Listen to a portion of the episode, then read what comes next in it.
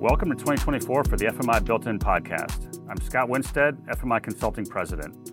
I'm really excited about what we have in store for 2024.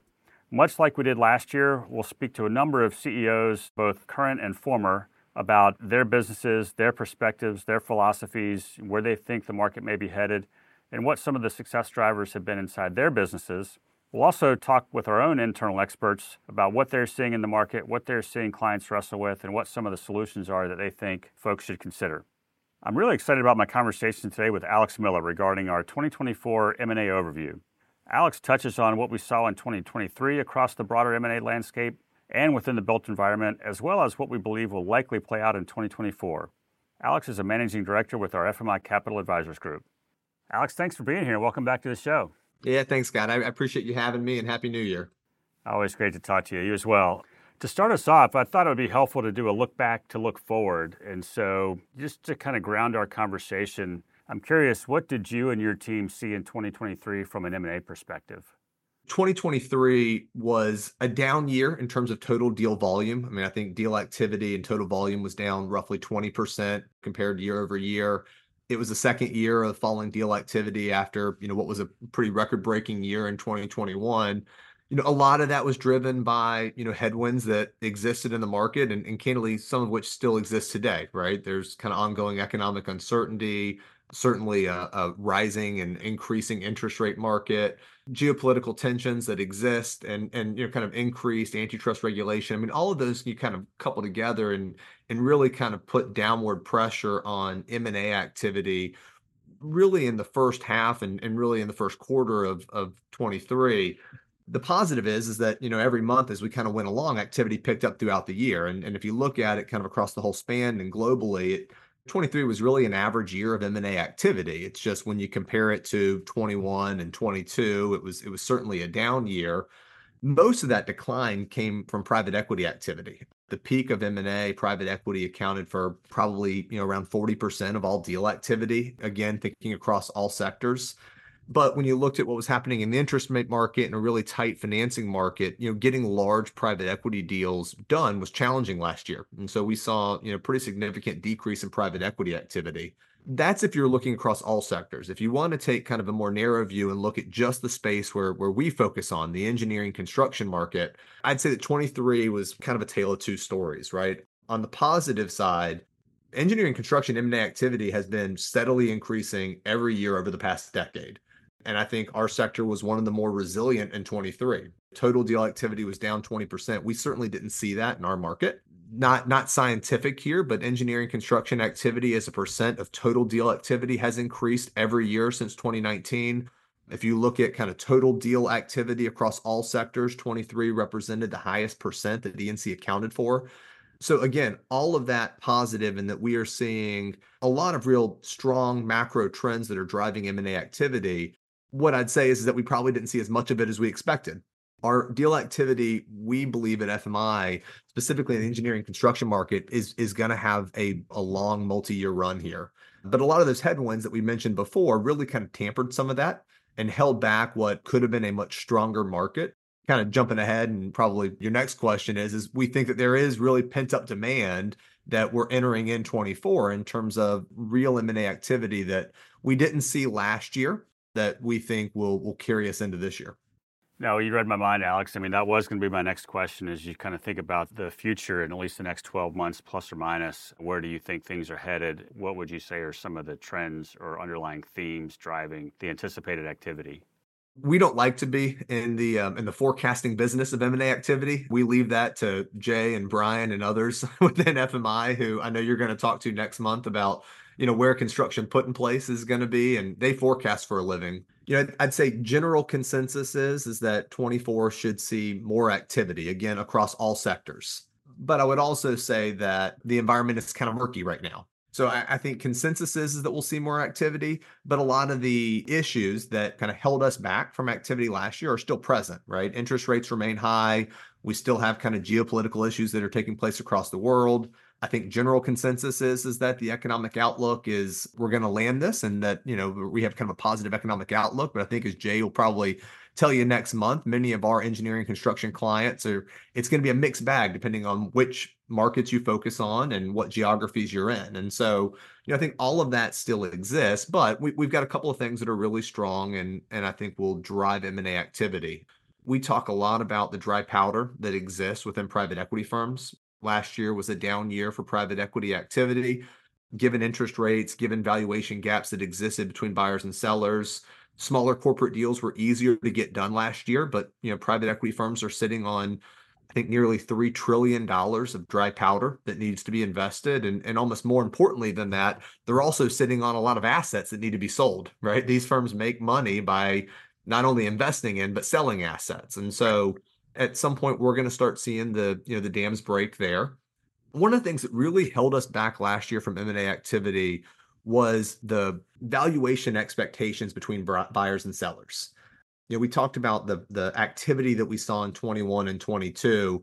Given how much activity took place and given how cheap capital was really for the last decade, valuations got kind of set at, at pretty high expectations. Last year, we saw obviously in a rising interest rate market a real disconnect between what sellers expected and, and what buyers expected in terms of valuation. And you know, I think as compared to other cycles, this was even more challenging, right? It, it often will take us, you know, call it six, nine, 12 months for those valuation gaps to shrink. This one has taken us a little bit longer because it's really not driven by business performance. We think that that is kind of settling in, right? I mean, interest rates aren't coming down, but I think they're better understood today. I think that buyers are pricing them in. I think sellers are pricing them into their expectations. And in our world specifically, in, in the engineering construction market, many of our deals are not as heavily financed as in other sectors. And so, you know, a rising interest rate market, you know, while it's impactful in terms of valuation, it's not as impactful or as dramatic as it is in, in other sectors of the economy. And that, that's helpful, Alex, just for context purposes. I'm curious, kind of taking the flip side to the question that you just spoke about. If we don't see M&A activity increase in 2024, what would you point to as the reasons why? You know, I think the easiest reason why is that we're really not out of any of the issues that held us back last year. Like I said before, the Fed is still fighting inflation. Interest rates have not come down. We think they're going to get priced into expectations, but it's not like they're back to where they were a couple of years ago. We still have a very unstable geopolitical environment kind of across the globe. And, and, and that is holding back what has kind of been a trend within the engineering construction world, which is, you know, some decreased cross-border transactions. That is both regulatory driven as well as kind of geopolitically driven, that we're seeing less international interest, not significantly less, but certain pockets of the world are just unable to really participate in the same way that they were a decade ago. And the other thing I'd say is, I mean, don't forget that it's an election year historically m&a activity does take a little bit of a pause during election years just to kind of get that behind us so you know i, I think if, if we weren't going to see activity increase which i think generally the consensus is is that you know 24 will likely represent a, a more robust m&a environment than 23 if we didn't see that take place, it's it's really going to be because of a lot of the issues that held us back in 23 that we're still working our way through in terms of a more broader economic situation. I think specifically within the engineering construction world, it's going to be uncertainty about the forecast of many of the companies that exist. It's a great point, Alex. And I, uh, to your point, I'm excited to talk to Jay next month. Um, I hear him talk frequently about just the geographic concentration of spend, which we see today, which has been a significant shift over the last 10 years. There's roughly 400 MSAs in the U.S., so call it 400 construction markets, and a third of every dollar gets spent on 12 markets and then add another 10 markets, you know, roughly 50% of every dollar gets spent in 22 markets. So that's a lot of money going into very, very few number of geographies across the country. And then within those geographies, the sectors that make up those geographies, the market structure is shifting. For example, I mean, you look at healthcare. I mean, 10 years ago, the majority of healthcare spend was institutional, hospital type structures that we're all familiar with. We certainly expect to see that flip in the next probably five to 10 years to where the MOBs or things like MOBs will flip and become more prominent portion of overall healthcare spending. So I think having said all that, it certainly has bearing on where firms decide to place their bets and where they're going to invest. You touched earlier on several larger macro trends that, that you've seen and are likely to see drive M&A activity for E&C in particular. I'm curious, what would you say are the most significant, what I would call investable themes that are shaping the market right now? Yeah, it's it's a really good question. And you know, we don't like to forecast activity. And so what I can tell you is, is I, I don't know what 24 is going to look like. I think generally we feel like there is pent-up demand and there's going to be significant M&A activity that takes place. What I can tell you is that over the long term, we are confident that there are kind of two buckets of of trends that I'll talk to, right? One being really broad industry demographic trends, the other really being sector investable thematic trends, like you mentioned, that are going to create a long-term M&A marketplace within the engineering construction industry. You know, I'm not smart enough to tell you what 24 is going to be. I can tell you the next decade is is going to have a lot of activity because of these things, right? And so as I kind of walk through you know that first bucket of you know what I would kind of call demographic trends. Many of these are not necessarily specific just to the E&C industry, but they're probably more concentrated within our world. So, you know, the first being just the succession planning conversation that we've been having for what feels like 10 plus years. We're in that second wave of baby boomers retiring. You know, you can say that takes place in all industries, but when you look at an industry like ours that is entirely people dependent, the value of our companies that we work with are, are the people that are in them. And when you kind of couple that with this wave of ownership transition, succession planning that's taking place, you know, this isn't just an M&A conversation. This is all about, you know, what we talked about last time I was on the podcast, ownership transition, ESOP, succession planning, but all of that does lead to more people considering what their liquidity and what their transfer options look like. You know, the second thing, again, in terms of broad industry trends, is is continued labor shortage and, and talent shortage that we see in the marketplace. And and I don't want to, you know, that's one that we keep hitting, you know, over and over the head with. And and I know we talk about a lot, but when you think about it, I mean, if you are a company that is looking to expand geographically in a market that is already tight in labor, it becomes pretty challenging to do so, right? I mean, we always joke that if I want to go open up an office in a new geography, who's available to hire that I would want to hire in today's market? And so what a lot of our companies and a lot of our clients are saying is is that hey, the way that we're going to do that is is we're going to have to be acquisitive in doing that. Right. You know, third kind of broad industry trend we point to is is the continued fragmentation of our industry. You know, our industry has always been fragmented. It is 99.9% private. It is family and founder owned businesses. You know many of these are you know lifestyle and family oriented businesses. And in certain sectors we are seeing significant capital come into the marketplace under a consolidation strategy right? We've been seeing it in the HVAC and the fire protection services market on the building side, you know, that is expanding now to touch on roofing, waterproofing, landscaping, restoration. You know, these are all examples of what I would call non-discretionary services that primarily private equity, but some strategic buyers are really looking at fragmented markets and trying to consolidate. Other examples of this are residential services, pure consulting services, which we're going to talk about a little bit later, and then just you know the the continued consolidation within the trade construction and service space, you know, the mechanical, the electrical, the concrete. You know, we're now seeing that taking place more into building restoration, the exterior side of a building. All of these are areas that remain very fragmented where we are seeing buyers come in and try to make consolidated larger platforms. And, and I think what's important to note here is that you know, it's not just consolidation for consolidation's sake. The firms that are really winning are those that combine kind of that local presence with you know sophisticated technology, a larger platform, figuring out how do we get more bang for our buck with the size. And it leads to kind of the last kind of what I would call demographic or industry trend, which is really the overall sophistication of the engineering construction industry. We used to say a lot that in the construction industry specifically, there are inefficiencies of scale. Every other industry, the larger I get, the higher my margin should go. And oftentimes in the construction space, the larger I get, the lower my margins are, right? They became inefficiencies of scale. In certain cases, that is changing. You know, larger firms in our industry who used to not be acquisitive are now being more aggressive in their acquisition strategies.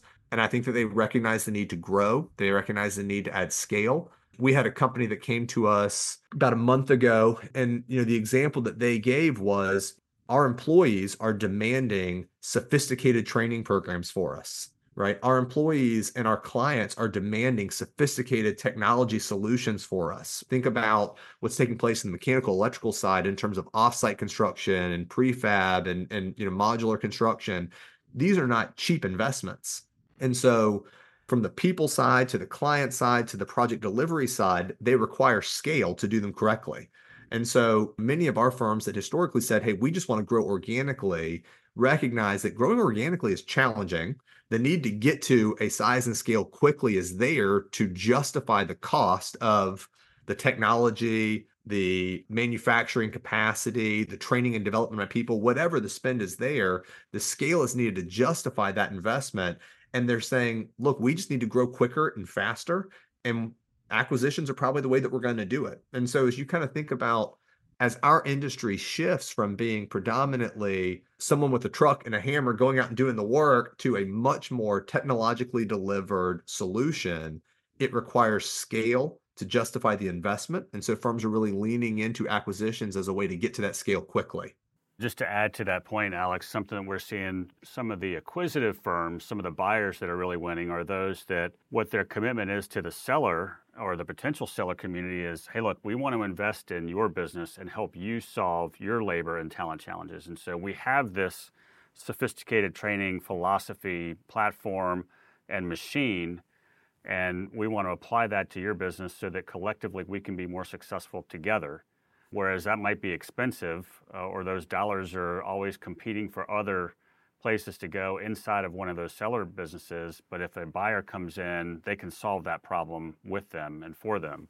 Absolutely. I mean, imagine a firm that invests a million dollars into a customized training and development and you know professional development program for their employees. It would have cost them that amount of money if they had X number of employees, 2X number of employees, or 3X number of employees going through that program. And so, as we're thinking about what our employees demand of us, what our clients demand of us, many firms in our industry are saying, look, we're going to need more scale to justify this kind of investment. It's being demanded of us. So, we better get bigger to be able to justify the spend that's going to take place. Thanks, Alex. I appreciate you covering some of those broad macro trends. I'd love to shift now and, and get your perspective on what some of those most significant investable themes are.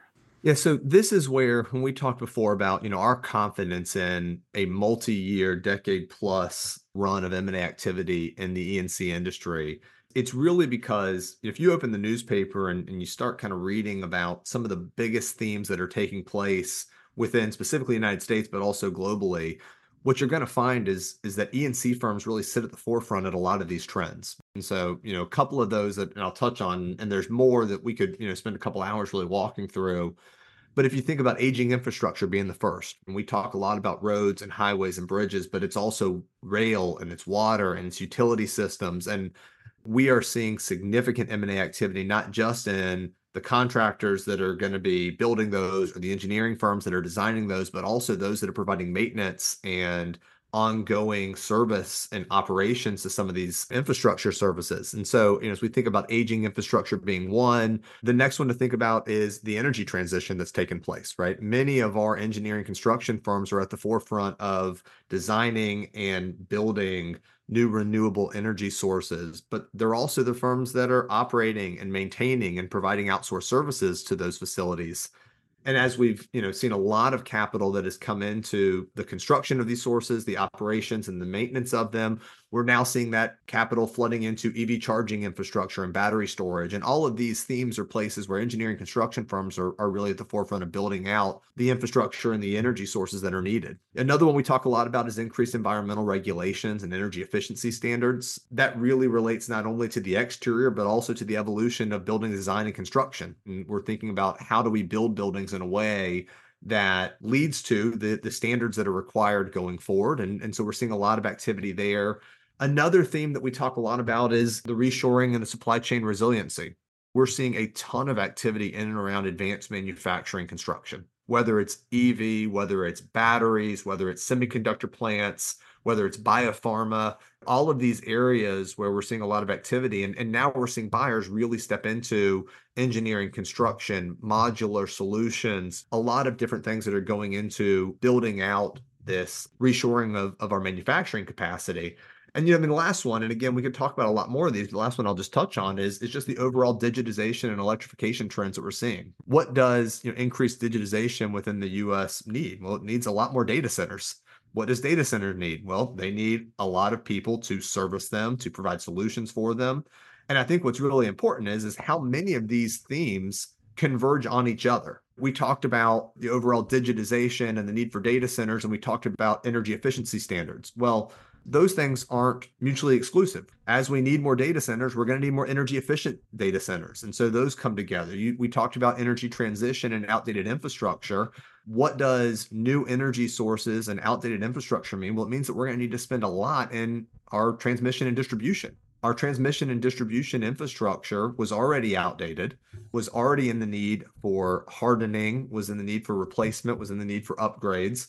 And now that we go to kind of a more decentralized energy environment, we're going to need to invest more in the utility transmission and distribution side.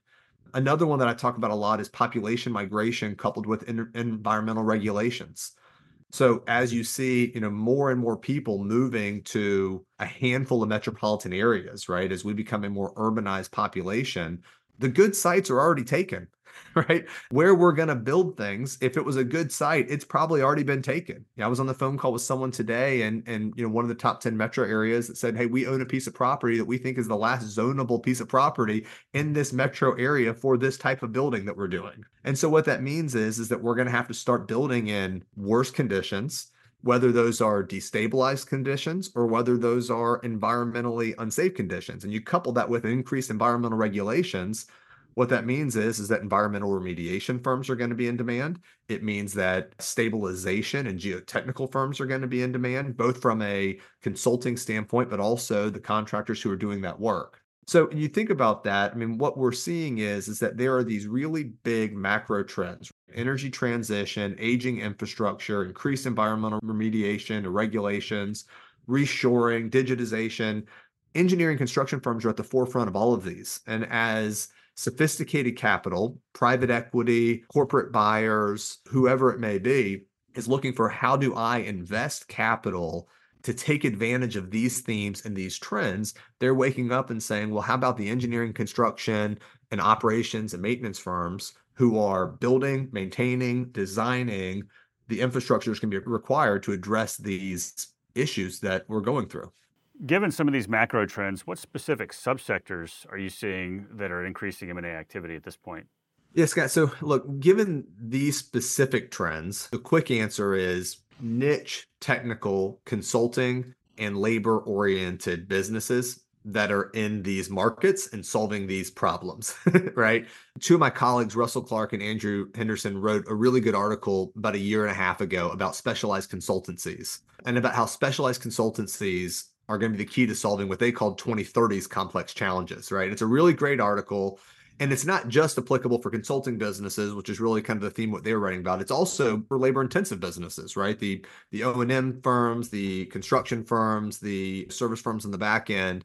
Point that they made in their article is that the world's going to look really different in 2030 but the road to get there is going to be messy. They they use a really good example of, you know, a highway with traditional gas cars, hybrid vehicles, electric vehicles, fully autonomous vehicles, all driving at the same time. We're not that far from that world.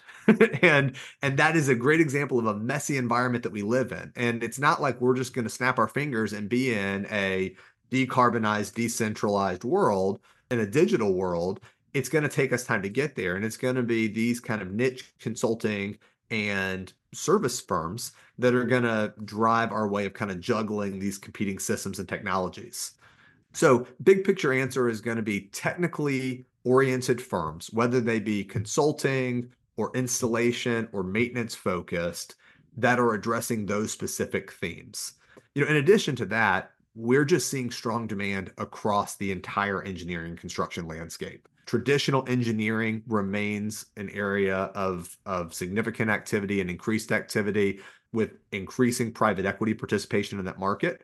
Interesting, in the last 18 months, we've seen an increase in architecture, which had historically been an area where you didn't see a lot of M&A activity. We're seeing more and more M&A activity in the architecture side of the A&E world. You move over to the construction side, we have always had a robust market within the mechanical, electrical, plumbing trades. That remains both for service as well as construction and installation. And then other areas that we like to point to are restoration and building services. We talked about that earlier and, and kind of that consolidation trend.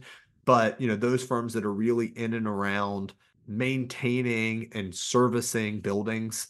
You know, one of the areas where we're going to see a lot of spend moving forward is in the civil side, and we are seeing what had been a pretty dormant M&A market on the civil side is waking back up again, both engineering and construction. And then the last one is environmental. We've kind of talked about that within the regulation piece, but both environmental consulting as well as environmental remediation. And, and we talked about that both from within the building and outside the building. But anything that is kind of touching environmental, water, those big themes that we're seeing a lot of activity today. So, just lastly on trends, I'd, I'd love for you to speak to just some of the emerging trends you think could likely result in M&A activity in the future. I think a lot of the themes that we talked about before and, and a lot that we haven't talked about are existing today and are going to exist for years to come. Those firms that are solving those macro trends are going to be in demand and drive activity for years to come. You know, the first thing that comes to mind when you ask the question is offsite and modular solutions for construction. We're we're beginning to see some activity there really in and around I would call it the advanced manufacturing space. So, biopharma, semiconductor, we're starting to see firms that provide a modular solution into those environments starting to demand investment, starting to demand buyer interest. Data centers is another example where we're seeing a lot of activity. My view is that that's going to continue to expand. It starts with data centers, it's going to start with biopharma. Obviously, there are modular and offsite solutions that many of our clients have been investing in organically to service traditional commercial, institutional, industrial markets. But there are also firms that are doing that on their own that I think are going to create an M&A market. You know, many of the themes that we talked about above, offsite and modular construction is going to be a solution for it. It's going to reduce energy spend. It's going to increase productivity potentially. It is going to create a more energy efficient environment. And it's going to allow us to get things that we need quickly, like vaccine production and manufacturing, into market a lot faster. And so firms that are really solving for some of that offsite solutions, we haven't seen a ton of M&A activity there yet, but I think it's one thing that it, it's one area that really spans across a lot of those investable themes that we think we might see some some M&A activity being driven in here in the future. And just to add on to that, I mean, it certainly is a is a safer option from a put in place standpoint and and project delivery standpoint versus you know in the in the traditional field model. We've touched on it uh, throughout the conversation, but I think specifically, I'd love to talk more about private equity and financial buyers. I mean, we're seeing on the consulting side more and more activity, uh, more than ever before. I'm curious what you're seeing with respect to private equity and financial buyers in the banking business and kind of how you think that will play out over the foreseeable future. So we mentioned the 3 trillion dollars of dry powder that that exists in the market today. You know, that that is uninvested money that private equity has committed to it that must be invested within a finite period of time. And so, you know, you couple that with those investable themes that we just talked about and what that is resulting in is more private equity activity in the engineering construction space than we've ever seen before. We went back and looked at the percent of private equity deals, the private equity firms that bought engineering construction businesses as a percent of total engineering construction deal activity. We've looked at it every year since 2018. Every year since 2018, it has increased. So we are seeing significant step up year over year over year. And, and there's a couple of reasons for it, right? One is our market remains fragmented. It allows for one of the things that private equity firms like to do the most, which is buy and build strategies. We find a platform, we consolidate with, you know, we bring capital to bear to help you expand geographically, help you expand with more services. You know, we talked before about our strategic buyers who are looking to get to scale quicker. Outside capital helps them do that the ability for someone else to come in and provide the capital to allow them to consolidate and grow and to get those efficiencies of scale our market remains pretty fragmented and so it's it's you know a ripe environment for private equity activity. You know I, I don't think that i'm saying anything that many of our clients would think is surprising but a lot of firms in our industry remain somewhat unsophisticated when compared to other industries. And so that's another area where private equity firms feel like they can come in they can put certain financial controls or technology in place or the willingness really to start investing into things that maybe the family owned business or the founder owned business just wasn't willing to invest in because they didn't need to. But when you try to get to that next scale, right? I know on the consulting side, you guys talk a lot about, you know, you reach that inflection point where you've got to start investing again and you've really got to take a step back to move forward. And sometimes it's really outside capital that will allow you to do that and, and to reach that level of sophistication that's needed to kind of get to 2x, 3x, 4x the volume that you're doing today at, at good margin. And the other thing is, is that you know, private equity firms have seen a blueprint. We have seen successful investments, successful exits in the E&C space now over the last 10 years. And, and once they kind of see a blueprint for success, then there's a willingness to kind of lean in a little bit more. So, long way of saying the themes that we talked about before, private equity firms are figuring out hey, how do I invest in aging infrastructure? How do I invest in energy transition? How do I invest in increased environmental remediation or, or regulations? All of those trends we talked about before, again, just like our strategic buyers, private equity firms are saying, you know, that's a place that I want to deploy capital because the macro environment is going to create a conducive marketplace for growth. And we want to be investing in those companies. So, Alex, this has been a great conversation. I want to end on your advice that you would have for those that might be considering selling their business. You know, the first piece of advice, Scott, that we always say is you need to understand what your options are. Have you done what you needed to do to prepare yourself for a potential exit in your business? What is the value of my business?